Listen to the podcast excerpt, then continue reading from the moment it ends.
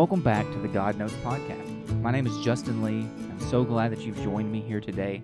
You know, every day that I get to sit and talk about the things of God is a pretty great day, right? Anytime we just get to share the person who we love, the person who gives us all truth, the person who's blessed us so much, it truly is a great day when we have the opportunities to talk about our Lord and Savior. And so that's why I love doing these podcasts. I love being able to come before you and to just share the things that I've received from the Lord every week. Just to talk about God, to talk about His things, and to talk about such great truth that give us such hope, such peace, and such joy in this life. Things that we can't experience through any other means, but only through Jesus Christ. I don't think there's anything better or anything greater. So without any further ado, let's get into those God notes. Let's start talking about God. Let's see what it is that I received from God this week. The first note that I've got is called Not Wanting to Deal with the Problem. We live in a culture today that we change laws instead of addressing the real problems in society because it's easier to allow people to wrong others than to try to correct the real issue. I don't want to lull myself to hell because I refuse to deal with the problems in my life. I think that might be a record for the shortest note that I have. What I'm trying what I'm really talking about here is what we're seeing in our society today, what we're seeing in our culture where states have even gone so far as to make it legal for people to steal up to a certain amount because they were having to deal with so many issues that it was easier for them to make a law where now it's legal to burglarize and to steal from people, to harm businesses, to harm other people, to truly hurt the economy. It's easier to allow people to do that than it is to actually try to help the people who are stealing, who are doing these evil things, these wrong things, these sinful things. It's easier to just make it legal and to make them not have to have to go to uh, court, to go to jail. We don't have to fill our jails up with these people if we just make it legal for them to do the bad things that they want to do, anyways. It's a pretty sad truth that that's what we've come to in America. We've even come that far on illicit drugs, things that would have convicted you for decades, years ago, are now legal because, man, we just have so many people getting convicted for it. I mean, we might as well make it legal. That's not the mindset that we should have as a people, and especially not as the people of God. Now, I realize our whole country isn't Christian, but we can't allow these mindsets and the things that are taking place in our culture to take place in our churches as well.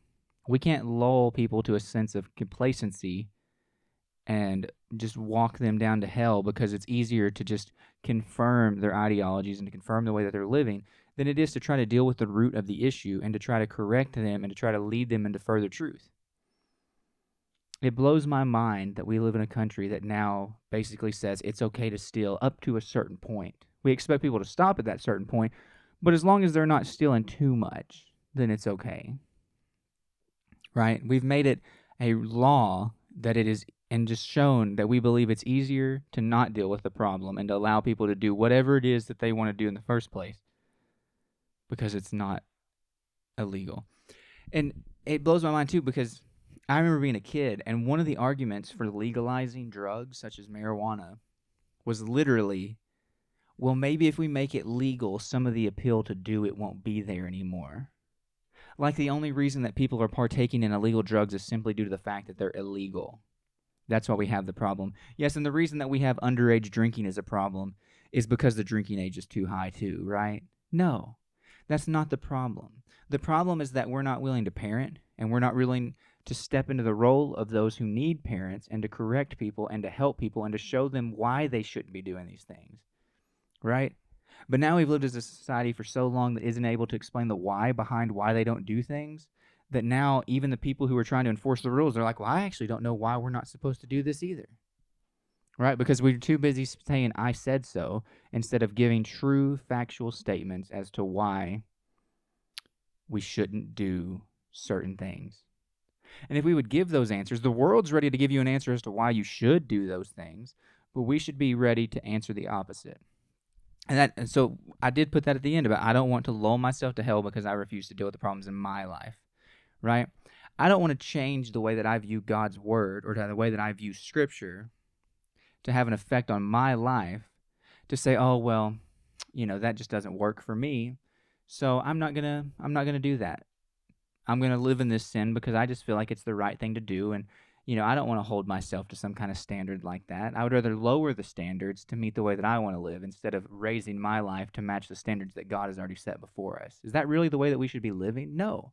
And it's not the way that we should be having other people live. There are countless churches today. We talked to last week about how our role is important as Christians because there are so many false teachers telling people that the way that they're living is okay and that God will accept them even in their sins when we know from the Bible that that isn't the case. The first step in salvation is repentance from sins. And we've lost the sight of what repentance means. Around our society, I'm I got to break that for a second. I'm trying so hard not to say right anymore. I've been listening back to the episodes of the podcast and it grinds my gears when I say, and I don't know if anybody else has noticed, but I'm trying to do better.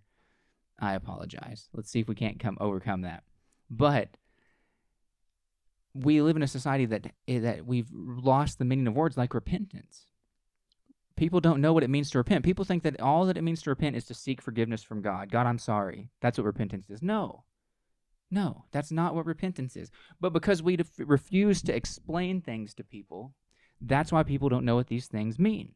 Repentance is so much more than simply seeking forgiveness. It's seeking forgiveness with the decision to not do those things again. When you go to the altar in repentance, when you repent to God for your sins, it's not just saying, God, please forgive me from this. You do do that. You ask for forgiveness from God for the sins that you've committed, but you make a commitment. Repentance is making a decision to turn away from those things and to not return to them again.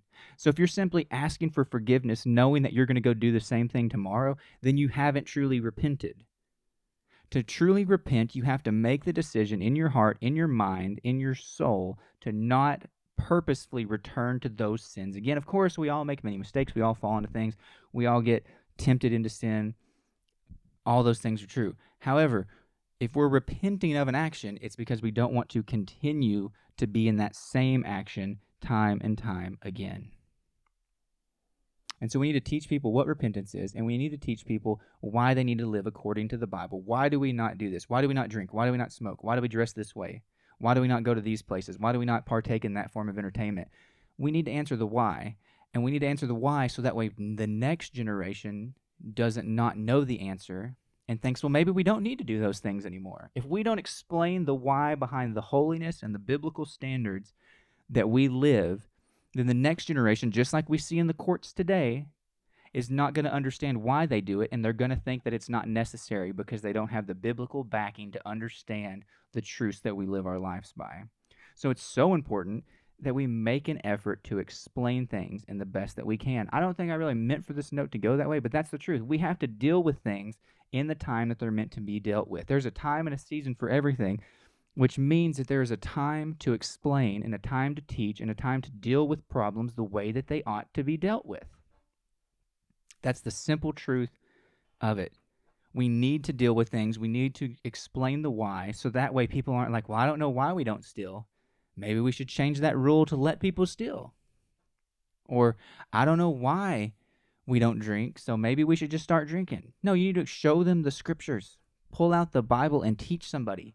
People will not teach themselves the truth. We must share the truth with them. Actually, in the last episode of the More God Less Me podcast, I made a statement, and I, I want to put it with this as well. It's a lot easier for somebody to question truth than it is for them to find the truth on their own or to learn the truth or even to teach the truth. To question the truth is very easy, it's very quick. Why? That doesn't make sense to me. I don't understand why we should do that. Why do you believe this way? Or that's not true. Those are all ways of questioning the truth, and they're very simple. But to then respond truthfully and with the fullness of Scripture takes time.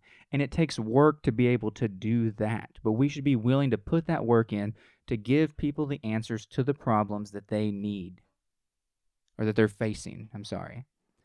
But we should be able to answer people's problems biblically. And if we don't know the answer, we shouldn't just say, I don't know. We should say, I don't know. I'm sorry. I'm going to find somebody that does know, and I'm going to get back to you on this because this is important. The things that we face in this life are important. Everything has an impact. We are not playing with small issues as Christians. We're playing with eternal salvation in heaven and eternal damnation in hell. Those are the true life circumstances that we are looking at as Christians. And so, yeah, there may be people breaking laws and blah, blah, blah. A lot of that stuff while it's sinful, obviously, is not that important. What's going on in Washington, D.C., not the most important thing. It's what's happening in the church, and it's what the church is taking out into the world that is the most important thing. Because that has eternal ramifications, right? Maybe some of the laws that they make in Washington, D.C. will have eternal ramifications for some people, but what we do as the church will have eternal ramifications for many more people. People all across the world are going to face eternal ramifications for their actions.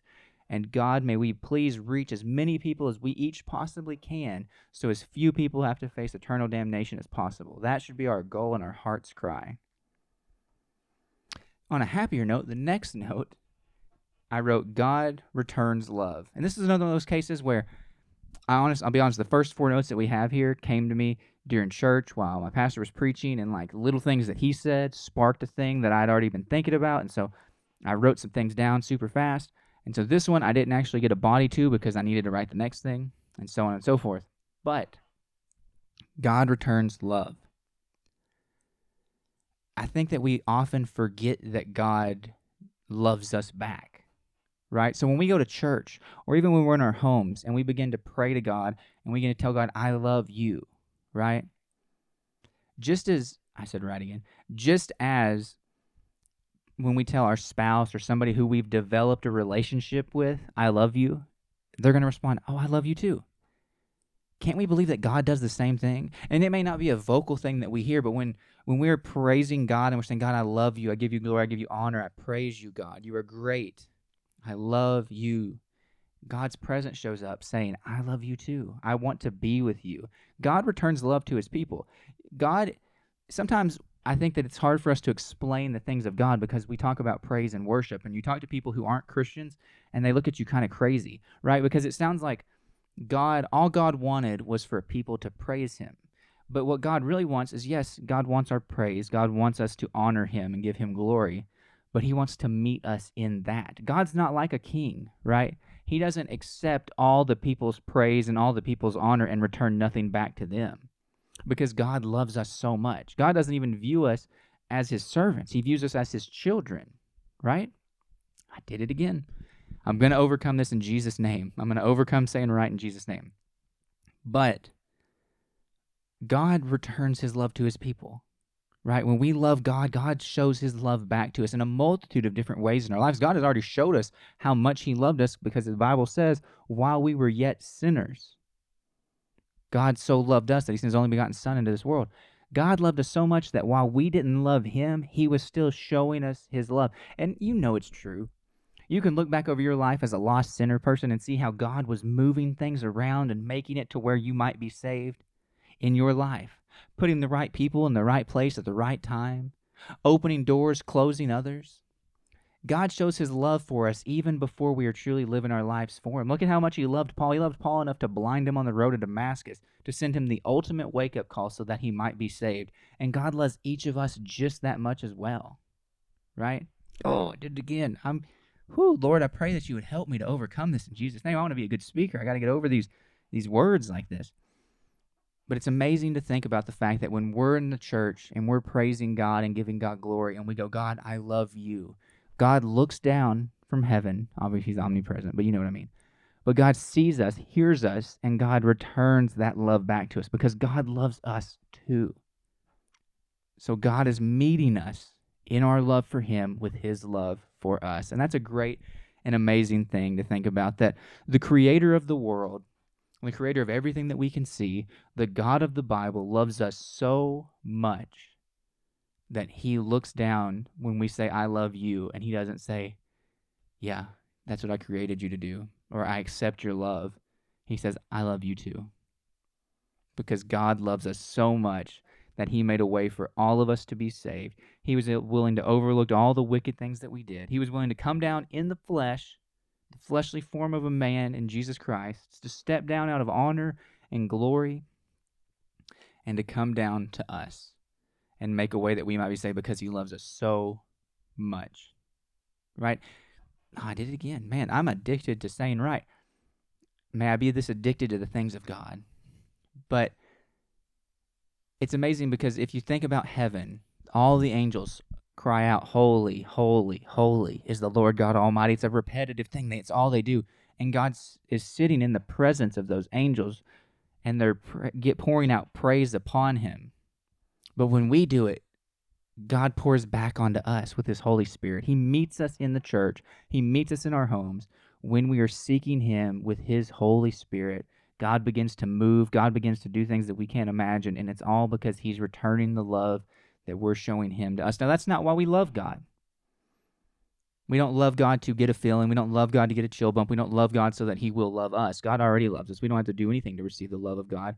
All people, even as sinful as they are, are eligible for the love of God, and God already loves them. But there's something that happens when we praise God's name and God comes in amongst us because God wants to be with those who love Him. It's amazing. It's amazing the love that God has for His people, and it doesn't make sense why he loves us as much as he does, but I am thankful for it, as I'm sure you are as well. The next one I got is titled Rather, I think I meant to put, I would rather be considered outdated than modern. I'm not concerned with with what's considered modern, hip, or in the know. What I am concerned with is making it to heaven, and the Bible says to find the old godly path and walk in it. You may say I'm out of touch and that's fine if I'm in touch with the never changing God. The only one with the power to save me from the eternity I deserve. To get to heaven, we don't need anything new. All we need is what the trusted Word of God that has been passed down to us for thousands of years.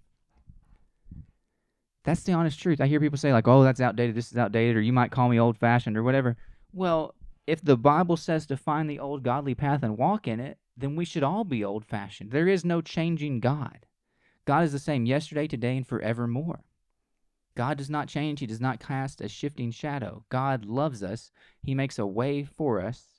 Praise God. And if we're going to be considered outdated, that's fine. If we're going to be considered out of touch with this world, well, praise God, we're in touch with the heavenly world. Our eyes are supposed to be set above, anyways. We shouldn't be concerned with how in touch we are with this world if it means being out of touch with God. Our ultimate desire should be to be in touch with God. And that does mean looking different than this world. That does mean looking outdated. It means sounding outdated. It means saying things that our society may not agree with or may not like. But that's not the word that they need. Oftentimes, you need the harsh word more than you need the gentle word. What our world needs is more old fashioned people who are walking in the old godly path, the only path that will get you to heaven, for the Bible has not changed. God does not allow more sins today than he allowed yesterday. God isn't saying, "Oh, now now that you live in 2023, I'm not as concerned about these sins as I once was." No, God is saying, "I do not change. My word does not change. Henceforth and forevermore it will be this way." And so we don't need to find the modern ways. We don't need to change our church to match the culture. And we can't really, honestly and truthfully, we can't change the culture to match our churches. God changes the minds of his people. As Christians, a lot of times we struggle to understand this. We struggle to look back and think, why do the people of this world have all these crazy beliefs? Why do they not believe like we do? Why do they not think the way that we think? Well, because we don't think the way that we once thought. The way we once thought was sinful, and that's why we lived in sinful things, why we did sinful acts. But God, but God, the greatest words I think that you can ever experience in your life, but God moved in our lives. And when God begins to move, He gives us His Spirit, and His Spirit shapes our mind, and His Spirit changes the way that we think moving forward. So we don't think like we thought when we were lost. Lost people are still thinking like they thought. They're still in the enemy's trap. They still share the mind of the enemy. But praise God, we share the mind of God. So it only makes sense that they think differently than we think and they live differently than we live. But we shouldn't allow that to affect us. What we should do is be trying to affect them. But the only way that they're ever going to change, the only way that their mindset's ever going to change, the only way that they're going to change their ways isn't because of well crafted arguments. It isn't because we can come up with the right thing to say or we're really good at convincing people that we're right and they're wrong. That's not what gonna ch- is going to change the hearts and minds of today's culture. The only thing that is going to change their beliefs, that's going to reshape them, that's going to put them and get them into the right mindset, the Christian mindset, is simply by allowing God to do that work. We should be leading and guiding people to God and allowing God to do the work that He does. We don't have the ability to change minds or to change hearts. Only God can do that. Our goal should simply be to introduce somebody, introduce others to the only person that they'll ever meet who can change everything about them. Just because that, and you know how we know that? Is because He's changed everything about us. We used to be, you might have been greedy. You might have been adulterous. You might have been this, you might have been that, but now you're not that way anymore. And it's not because of anything you did, and it's not because the arguments that somebody else gave you. It's because you had a real life encounter with God. He filled you with His Holy Spirit, and He began to change the way you think. He began to change the things that where you were passionate about, and He began to change and weaken your flesh. He made you a slave of Christ, no longer a slave of sin. Praise God. And that's why we think different. And that's why we seem outdated to this world. Because, yes, our belief system goes back thousands of years to the times of Jesus, and almost everything that Jesus taught, believe it or not, can find its way back into the Old Testament. The things that Jesus taught were not new or in opposition to the Old Testament. Jesus fulfilled the law, but a lot of the teaching that he taught can be found in the Old Testament still. He didn't rewrite the word, he was the word. So when he came and fulfilled the law, he just didn't repeat all the sections about the law, but he repeated a lot of things. And the, the New Testament authors, with God's Spirit working through them, with the word inside of them and flowing out onto the page as they wrote their letters, that word so strongly matches with so much of the Old Testament that people overlook because they're distracted by the law and by the other things that God did in those times. And they miss the true reality of God and the what matches between the Old Testament and the New Testament. But yes, we're going to seem outdated because we we practice our faith from a really old book. But that book will never be so old that it's too old. It doesn't need to change. We need to change to match it, and that's how we'll live the best life that we can in this world I don't know what what it, it, it, amazes me. We're confused as why why people don't think like we think. Well, that kind of makes sense to me because they don't have the spirit of God that we have. But what does amaze me, and it's the and what it really is, is it's the enemy shading their eyes, putting blinders on them, and causing people not to see everything that's happening around them. But the more freedoms quotes there, the more freedoms that they get in quotes are not freedoms but bigger chains. Because the more that people embrace celebrity, the more people embrace fame, the more people embrace the alphabet soup that's running wild today, the sadder they are. If you look and if you think about it this way, and I've not looked at these numbers, but I've heard the studies of both of these things, and it's very clear, and you'll understand what I'm saying in just a second. But if you look back throughout U.S. history, there's a slow decline of Christianity, right? The church has lost its influence, has lost its power, and you know, more and more people, you know, are turning to either other religions or turning to atheism or becoming agnostic throughout U.S. history. And as those numbers go down of Christians, you could correlate the numbers of depression that go up because every year more and more people are depressed, more and more people are facing anxiety, more and more people are sad. And they think that the reason that they're sad is because they're not getting to do the things that their sinful flesh wants to do. But the more that they have the ability to do those things, the sadder and more depressed and the more suicides that take place. That's a shocking way to think about this. The Christianity has declined in America, and the results of that decline are an increase in depression, in anxiety, in mental disorders, and in suicide. And I'm sure a whole myriad of other issues and other crimes drug use, alcohol addiction, all those things have steadily climbed as the church has lost influence in this country and as more people have renounced their faith. That is a sad, disturbing truth, and it should drive us as Christians to do so much more in our society and in our world, whether or not they're calling us outdated, because apparently the new modern ways aren't making things any better for people. But praise God, I follow the outdated ways, and I am no longer suffering from the same sadness, the same hurt, the same worry, the same fear, the same anxiety that I used to because I turned away from the modern answer and I found the old godly path and I walked in it. And praise God, I'm here today feeling better than I ever have, feeling more passionate about this life than I ever have, and wanting to do more and more things to reach more and more people with the good news of Jesus Christ. If you're struggling to have a desire to live for God, you have to ask yourself what path you are on. And I'm not talking about the narrow path that leads to heaven and the wide path that leads to hell, but that might be a question that you ask yourself too. But if you're struggling to have passion for the things of God, are you walking down the modern path with modern influences, with things that are leading you astray? Or are you walking down the old godly path with things that are leading you closer to Christ and leading you away from the sins of this world and giving you a better tomorrow? That's what you need to ask yourself. Because when you walk the old godly path, things will begin to change in your life. I can guarantee it because I have lived it. The old godly path is the path that we should all be striving to walk down as Christians. Because it's tried and true. We know it works. We know it's the way to get to heaven. Because why would anything get us to heaven that's not in God's Word? It's worked for 2,000 years, right? And that passage is actually not that's not a New Testament passage, that's an Old Testament passage. Because the people of Israel kept straying off of the old godly path and they were trying all these new modern things. Well, maybe we should try paganism. Maybe that'll work for us this time. Or maybe we should try, you know, you know, marrying people from other nations. Maybe we should try this, maybe we should try that. And they were being called to return to the old godly path and to walk in it because otherwise they weren't going to be saved.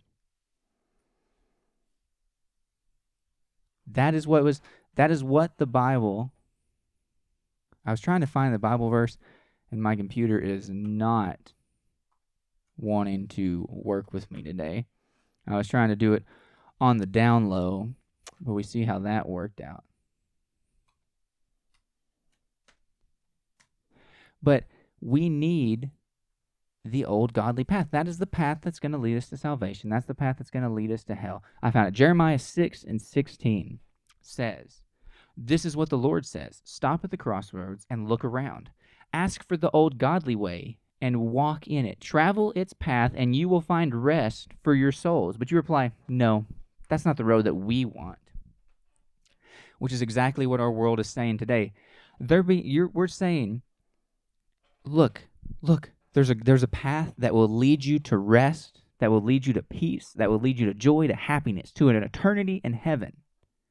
But it's going to require you to go the old way, to do things a little bit different than you've been doing them. And so often we say, no, we don't want to do that. We don't. We don't want to do that. We don't want to get rid of things. We don't want to change. We don't want to. We don't want to have to to have people not like us.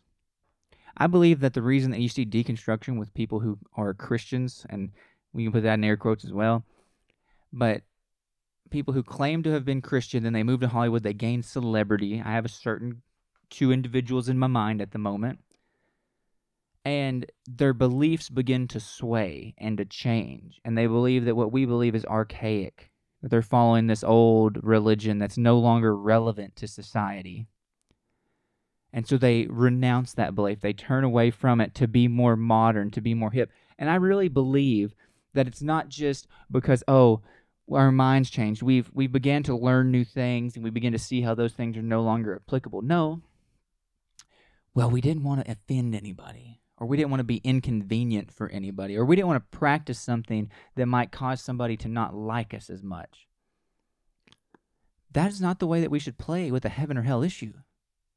We should be looking at the facts and looking at what makes what makes sense. I am telling you right now that if you receive the Holy Ghost in Jesus' name, the Bible will make sense in a way that it's never made sense to you before, and you'll begin to see how the world truly operates and it truly works as you get a hunger for God's Word and you read what the Creator, the author of all of this, wrote to us. It makes so much sense to look at the world today through a biblical lens when you truly know and understand the Bible. The questions that you used to have about life are gone because God's already answered them.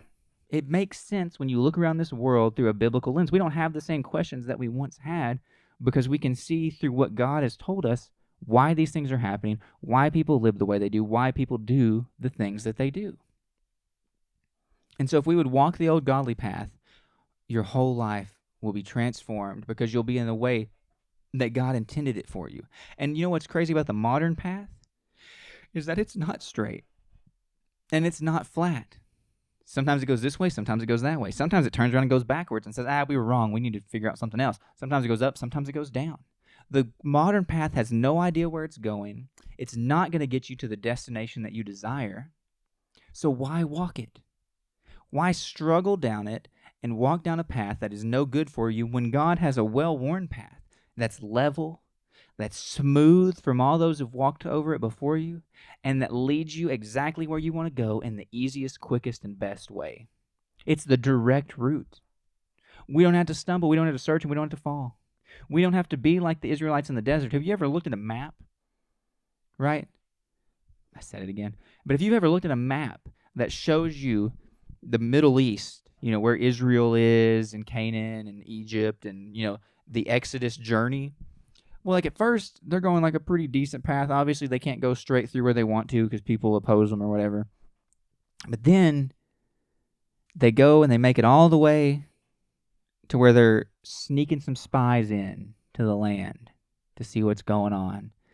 And they come back and they they I guess had the wrong mindset. Right? So they turned everybody so they turned everybody away and said, We don't want to do this. 10 out of the 12. The other two were righteous. Caleb and Joshua were righteous. And they said, We should go in. We can take them because God is with us. But there was others that said they couldn't. And so when they left and they wandered around in the desert, they legitimately wandered. They did not just hang out on the edge of the land, the promised land, for 40 years. They wandered around taking the most meandering, meaningless path to get right back where they should have been in the first place, they had a direct route. If they had only walked in it and had trusted in God throughout the whole thing. But if you look at that other path, it's winding, meandering, and it still doesn't really get them where they need to go because they still have to stop and compose themselves before they can cross over. What I'm trying to say is that you can walk this modern path, but one, all you're going to do is wander around in circles lost in the desert looking for hope and never finding it, looking for joy and never finding it, looking for peace and never finding it, and not reaching the destination that your heart desires most, which is an eternity in heaven. What you're going to get is you're going to end up in hell. That's the honest truth. If you want to take the modern way and you want to change the things of the Bible and you don't want to trust in the old godly way, you're going to end up in hell. But if you're willing to trust in God and to walk in His way, then you'll make it to the destination you wanted to. It'll be a direct path, it'll be an easy path. I'm not saying that Christianity is an easy walk and that you'll never face struggles. What I am saying is that your joy, your peace, and all of those things will be with you. You will find them on the old godly path, and that while you may face things that are difficult along the way, you won't feel alone and in the desert. But if you're following God, eyes set on God, you're going to be walking that path, find other godly people to walk it with, and praise God, you're going to find the destination that you're you desire most, whether you realize it or not, which is heaven. Praise God. I long for that day. The next note I've got is spiritual junk food. Are you addicted to spiritual junk food? Spending time in the Bible is referred to as eating your daily bread, though it seems we spend more time consuming spiritual junk food than we do the good things of God consuming things that are not poisonous and are not going to kill us, but they're not healthy or good for us either. And when they're consumed in excess, they have the ability to take our life. I really think this is a good analogy to really think about things, right? So, to survive, we need to eat food. And we have two options we can eat junk food or we can eat healthy food. Well, if we eat healthy food, we're going to be in better shape. We're going to be able to do more easier. We're going to feel better. We're going to look better. We're going to be stronger, more powerful. However, sometimes healthy food doesn't taste as good as the junk food tastes. And when you get the taste for junk food, you want more of the junk food. And technically speaking, you could live on junk food. And it's not going to immediately kill you to live on that junk food. It tastes good, it's enjoyable, it's the food that you desire more than it is the healthy option. However, over time and in excess, it is going to affect you. You're not going to feel as good. You're going to die eventually. And part of the cause, whether it's blood pressure, whether it's a cardiac issue, or whether it's diabetes, the junk food will catch up with you in the end because it catches up with everybody who indulges fully in it in the end. But the healthy food will do you so much better in this life, right? If we think, oh, the right thing is killing me. If we make a point to eat the healthy food, we're going to feel better, we're going to do better, like I already said. Well, let's take that in the spiritual things. What we should be doing daily is praying. That's a spiritual food, a good, healthy spiritual food. We should be worshiping God. We should be reading the Bible, sharing our faith with everybody who we can. We should be listening to preaching. We should be there should be things of God that we hunger after. We should be listening to good podcasts like this one, praise God. We should be doing everything that we can to be full of healthy, good spiritual food. And then, yes, every once in a while you might have a little taste of something sweet. You might watch a movie that isn't sinful, but isn't also a Christian faith-based film. I watched a million little or a million miles, a million little things, a million miles away the other day. It's a decent movie about a guy who goes to space. But it's not a Christian movie, it's not a faith-based movie. So it's like a little sweet treat. You know, it's a time to just relax, to not think about things. A lot of times when we do the things of faith continually, like our minds are constantly working. So you like a little bit of a sweet after dinner snack, right? Did it again. But that's not good for you. And if you only indulge in those things, if you only are filled with the world's entertainment and the world's music and the world's authors and the world's voices, then it may it's not going to kill you and it's not going to completely separate you from your faith. Like Paul wrote, you can do all things, but not all things are good for you. So just like you can indulge in these different kinds of food, yes, you can eat spiritual junk food and you're not going to immediately go to hell. But it's also not good for you either. And in excess, it can cause problems in your faith. It can be the things that lead you away. If you truly don't take in any of the good, healthy spiritual food of God and all you do is take in the bad spiritual food of this world, the spiritual junk food, it's going to have an effect on your faith. I believe that it would be nearly impossible to continue to live a true faith filled life for Christ and not read your Bible and not pray and not go to church and not listen to good worship music and to be filled with all the things of the world. It's going to affect the way that you think, it's going to affect the way that you view sin because the world confirms sin. But the Bible says we can't do those things. So if you're listening to things and following things that confirm sin, eventually you're going to begin to confirm sin in yourself and you're going to begin to partake in those same sins. It's just the law of how the world works. But if we get away from those spiritual junk foods and we're not addicted to it, and we become addicted to the healthy spiritual food of God, then praise God, we're going to be in a lot better place and we're going to align with God and our minds are going to work right and we're not going to want the sinful, wicked, evil things of this world. That's the way that we should be striving to make our minds work. That's the way that we should be following God by not being addicted to spiritual junk food. It doesn't mean that sometimes we can't have a little spiritual junk food, that we can't watch a different movie as long as it's not implicitly sinful, right? Nudity, profanity, excess violence, things like that, that are going to affect us. But not everything has to be super God focused, but it's so much better of a diet to feast on a majority of things that are God, to have the balanced diet, and honestly, to have the majority diet in the things of God than in the things of this world. Because when you begin to sway towards the world, you can't serve both. You can only serve one or the other.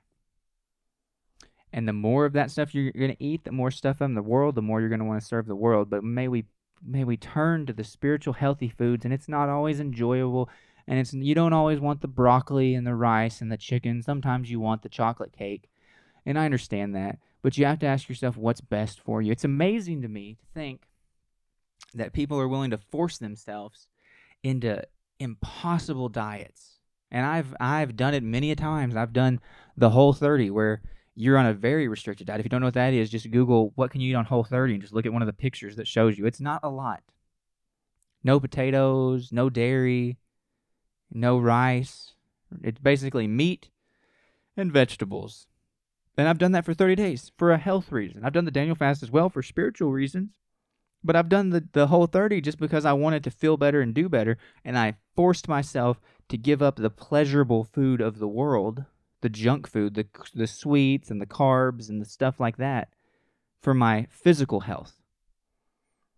But why are so many Christians not willing to do the same thing for their spiritual health that has, like, if, if you think about what Paul said, he talks about exercise, and he says, bodily exercise profits you some in this life, but godly exercise profits you for eternity in the life to come.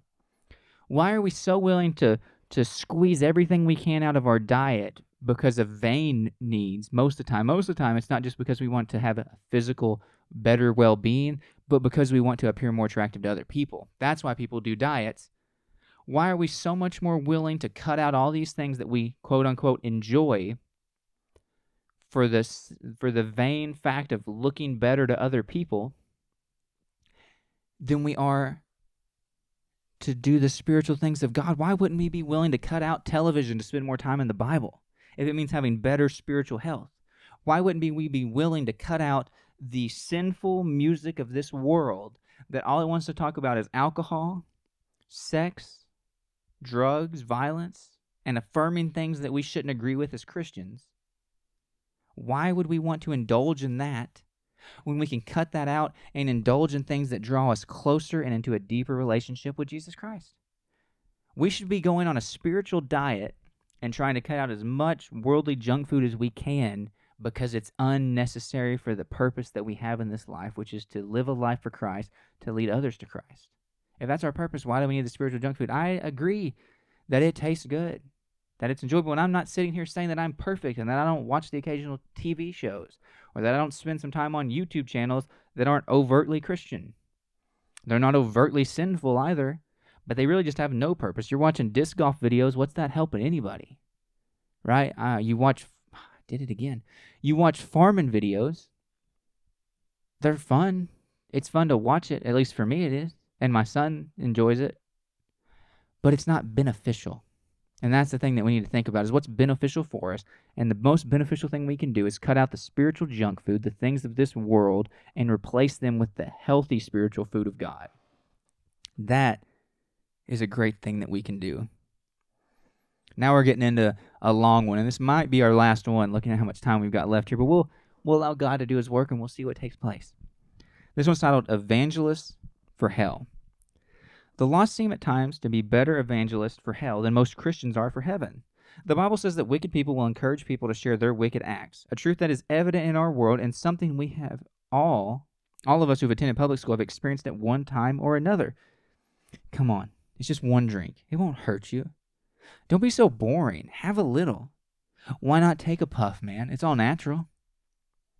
Why wait until marriage? Everybody else is doing it. The list could go on and on, but we all see it in our world today. Satan has his evangelists, and they are working hard to pull everyone they can into wickedness. Christians are often called pushy and overbearing, but my personal experience has shown that the evangelists for hell are far more overbearing than the average Christian. And even I would say the above average Christian, if we're just going to be completely honest. In fact, I remember far more people in my youth trying to pull me into wickedness than into the church. And that goes for both other youth and adults. It's a sad fact that people who claim to have the truth are not willing to work or push as hard as those caught in the enemy's trap.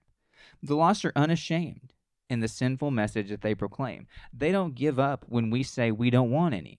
In fact, they never get up on trying to pull others down with them, taking every opportunity they can to encourage us to indulge in the same sins they do what are we as the why are we as the church not just as determined to see the lost saved?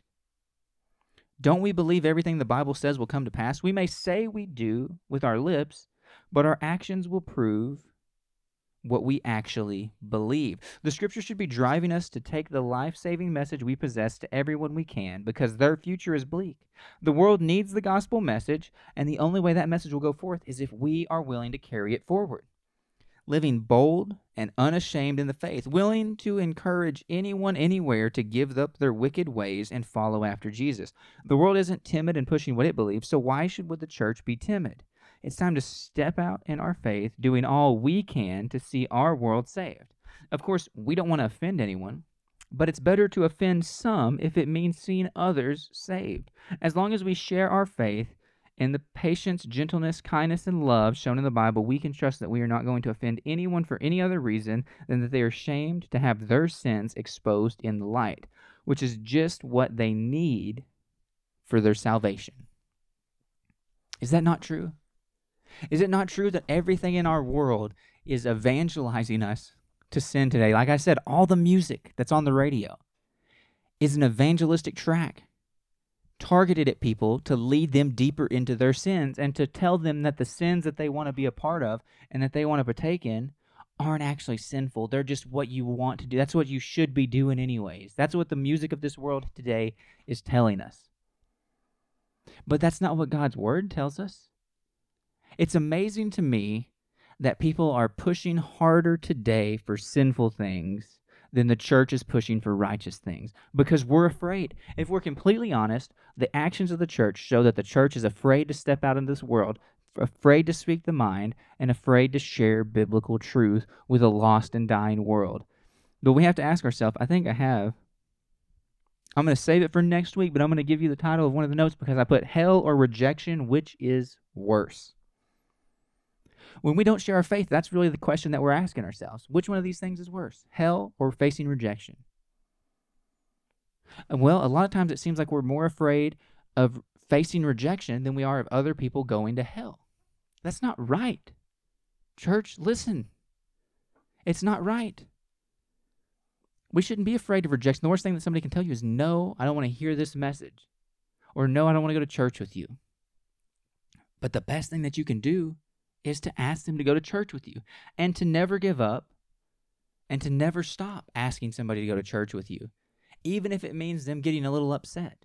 Because how many times have you experienced people not being willing to give up to you when you say, Oh, no, I don't drink?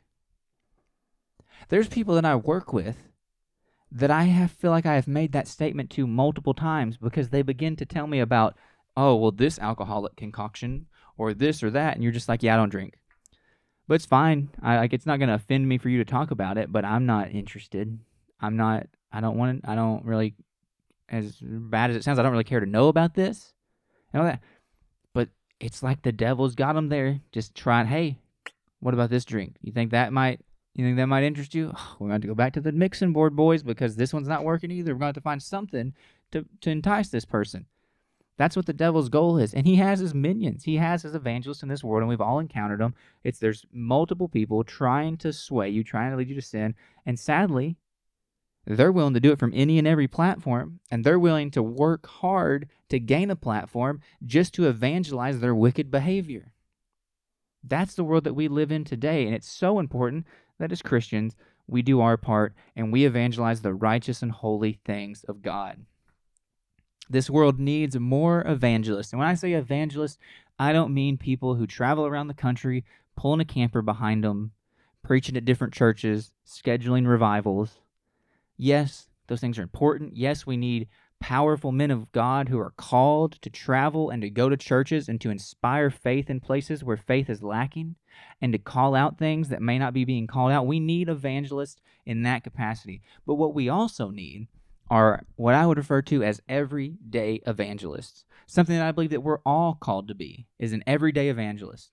What does that mean? That means taking your faith every day, everywhere that you go, whether that's the grocery store, the workplace, to school, as a, as a young person. Wherever we go, we should be an evangelist for Jesus Christ every single day of our lives. That was the, what the Great Commission means. Yes, not all are prophets, not all are teachers, not all are apostles, and not all are preachers, and not all are evangelists with a fifth wheel behind their pickup truck.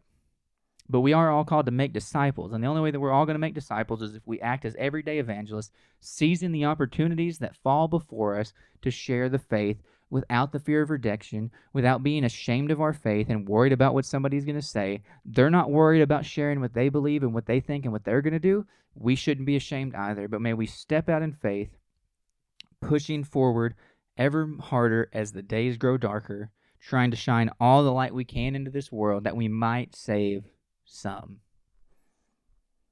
Praise God. Well, I'm wore down now. I think I've done poured out just about everything I have. I've got a whole lot of shorts, or uh, shorts, a whole lot of uh, other notes in my app here, but we've basically hit 50 minutes at this point, and I think that that's God telling us that we can save some things for next time. I was pretty passionate about a lot of these points, and I hope that that came across. I hope that I've inspired something within you, that you'll get out, that you'll share your faith, that you'll be willing to be considered outdated in this world, that you'll put aside some of the spiritual junk food and pick up some of the healthy food of God. We don't need to starve either. We need to be well fed, but we should be well fed in the things of God far greater than we are the things of this world. Didn't mean to turn back there, but it hit me in the moment.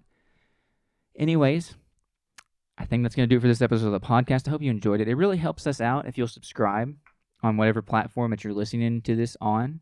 Uh, if you'll check us out on social media, I'm trying to still put out shorts as much as I can, as much as God gives me the things to say. I'll be pouring those things out every opportunity that I have. And if you share this with a friend, if you enjoy this podcast and you know other people who think you think could benefit from this, then please share it with them because that is the best opportunity that we have to grow. Ratings and likes and comments also help us out a whole lot. We'd appreciate anything that you're willing to do to help us to grow this podcast, to advance our reach, to advance the reach of the kingdom, and to help more and more people have more of God and less of themselves. We'll see you on Friday for the Better Together podcast, where I'll be joined by my better half. But until then, God bless.